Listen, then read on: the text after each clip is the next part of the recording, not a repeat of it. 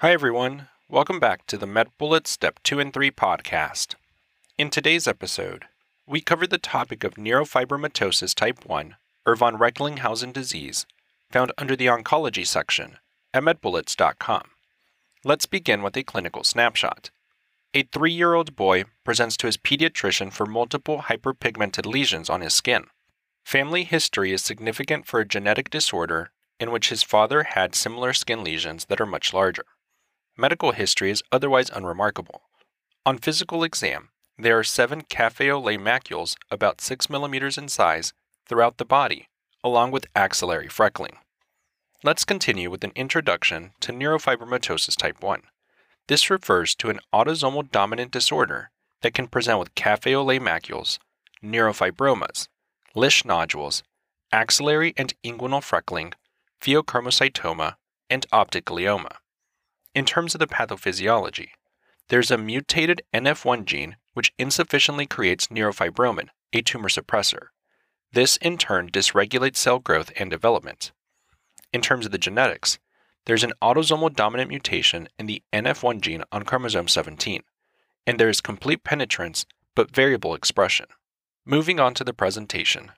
On exam, one may note cafe au lait macules, typically by age 2, axillary or inguinal freckling, typically by age 3 to 5, cutaneous neurofibromas, and Lisch nodules.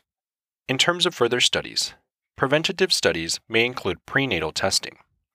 With regards to the differential, make sure to think about neurofibromatosis type 2, with differentiating factors being that this will have a mutation in the NF2 gene on chromosome 22, and findings include bilateral acoustic schwannomas, juvenile cataracts, meningiomas, and ependymomas.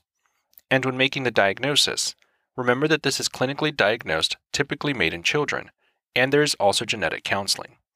With regards to treatment, treatment is targeted to the clinical manifestations, for example, surgical removal with discrete neurofibromas.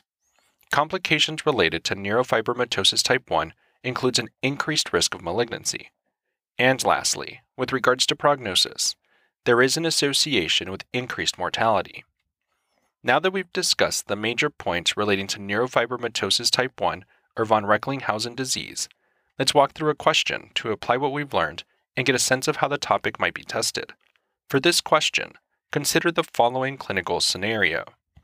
A six year old girl with a history of learning disability is brought by her parents to the pediatrician because they have noticed several light brown spots on her body since birth.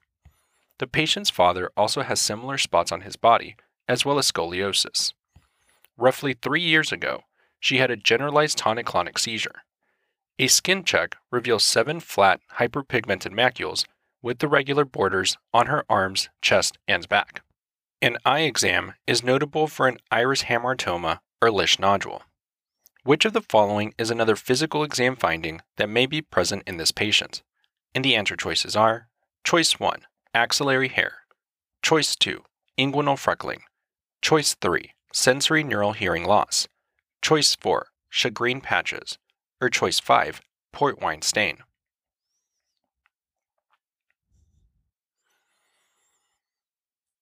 The best answer to this question is choice 2, inguinal freckling. This patient has cafe au lait macules and Lisch nodules concerning for neurofibromatosis type 1, which is also associated with inguinal freckling. Neurofibromatosis type 1, or von Recklinghausen disease, is an autosomal dominant disorder due to a mutation in the NF1 gene on chromosome 17, which encodes the neurofibromin protein. This tumor suppressor inhibits RAS activity by stimulating GTPase. Dysfunction of neurofibromin will result in dysregulated cell growth and development. The clinical diagnosis is usually made in children, which on physical exam may present with cafe au lait macules, axillary or inguinal freckling, cutaneous neurofibromas, and Lisch nodules. Management includes lifetime surveillance and symptomatic treatment for complications that include tumors such as optic gliomas and pheochromocytoma, bone abnormalities such as osteoporosis and scoliosis, and neurologic abnormalities such as learning defects and seizures. Let's also discuss why the other choices are incorrect. Choice 1 Axillary hair in a 6 year old is concerning for precocious puberty. which in a patient with cafe au lait macules may be indicative of McCune Albright syndrome. This is a rare genetic disorder characterized by polyostotic fibrous dysplasia, which increases the risk for fractures, cafe au lait spots, and endocrinopathy, such as precocious puberty. Unlike NF1, there is no neurological involvement, and there is less likely to be a family history of cafe au lait macules, as it has an autosomal recessive pattern of inheritance. Choice 3 Sensorineural hearing loss could be an exam finding seen with neurofibromatosis type 2, patients that have vestibular schwannomas. This disease is also associated with meningiomas, ependymomas, and juvenile cataracts. Choice 4 Shagreen patches are associated with tuberous sclerosis. Other skin findings of this condition include facial angiofibromas, hypomelanotic macules, and ungual fibromas. Choice 5. A port wine stain on the head or neck is an exam finding that can be seen in Sturge Weber disease. This is a congenital neurocutaneous disorder that causes capillary malformations of the skin, central nervous system, and eye. Characteristics of this disease include port wine stains, leptomeningeal lesions leading to seizures, and increased intraocular pressure leading to glaucoma. Finally, a bullet summary. Cafe au lait macules, axillary or inguinal freckling, cutaneous neurofibromas, and Lisch nodules are all associated with neurofibromatosis type 1. That's all for this review about neurofibromatosis type 1 or von Recklinghausen disease. We hope that was helpful.